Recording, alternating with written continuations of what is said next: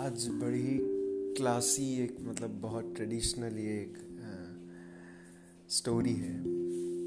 एक गधा है, डंकी। उस डंकी को वो एक जगह खड़ा हुआ है। आगे चलने को तैयार ही नहीं है। अब क्या तरीका है उसको आगे आप लेके जाओ?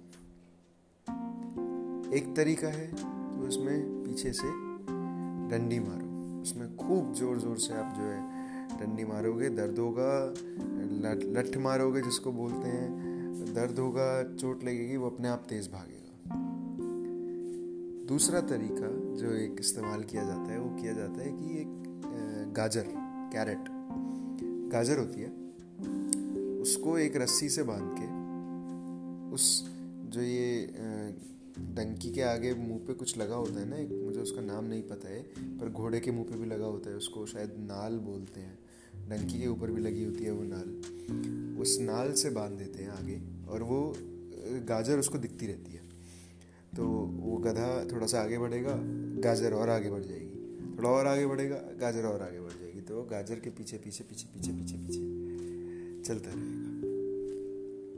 अब ये आ, ये बोला जाता है अगर इसको आम भाषा में बात करें कैरेट एंड स्टिक कैरेट मतलब गाजर, स्टिक मतलब वो पीछे से जो हम डंडी मार रहे हैं।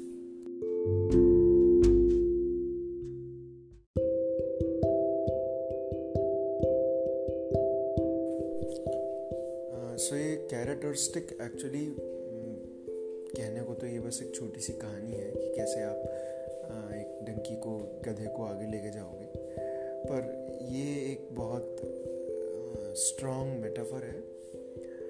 किस तरीके से दुनिया भर के मैनेजर्स काम करते हैं। बहुत सारे मैनेजर्स इसी बात पर चलते हैं कि अपने एम्प्लॉयज़ को, जो उनके अंदर, उनके नीचे काम करने वाले व्यक्ति हैं, उनको या तो कैरेट दिखाई जाए, उनको कुछ फ़ायदा दिखाया जाए, देखो ये करोगे तो ये मिलेगा, ये करोगे तो पैसे मिलेंगे, ये करोगे तो तारीफ़ मिलेगी, ये करोगे तो कुछ और मिलेगा। या तो उन्हें गाजर दिखाई जाए। दूसरा होता है डंडी। नहीं करोगे तो डांट पड़ेगी, झाड़ पड़ेगी। नहीं करोगे तो पैसे काट लेंगे। नहीं करोगे तो नौकरी से निकाल देंगे।